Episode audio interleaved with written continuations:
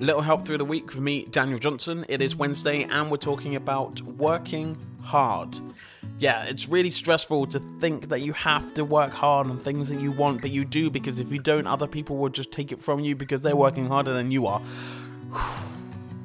kind of true.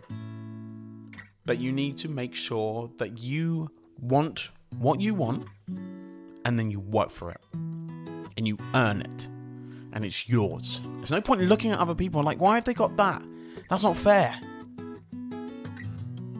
What you may have not seen is they worked really, really hard and dedicated themselves. They sometimes didn't go out and see their friends.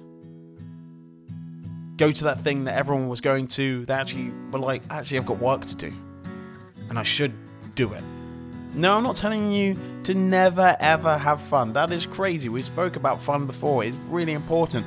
But what you do need to do is you need to focus and you need to work as hard as you can. Now, yesterday, I got you to write down one thing that you need and want to work hard on and what that is going to be for the future and how that is going to set up your life to be in the places and do the things and get the things that you would like to be to be so called happy.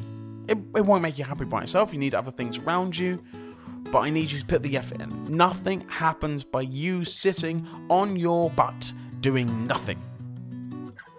Nothing happens.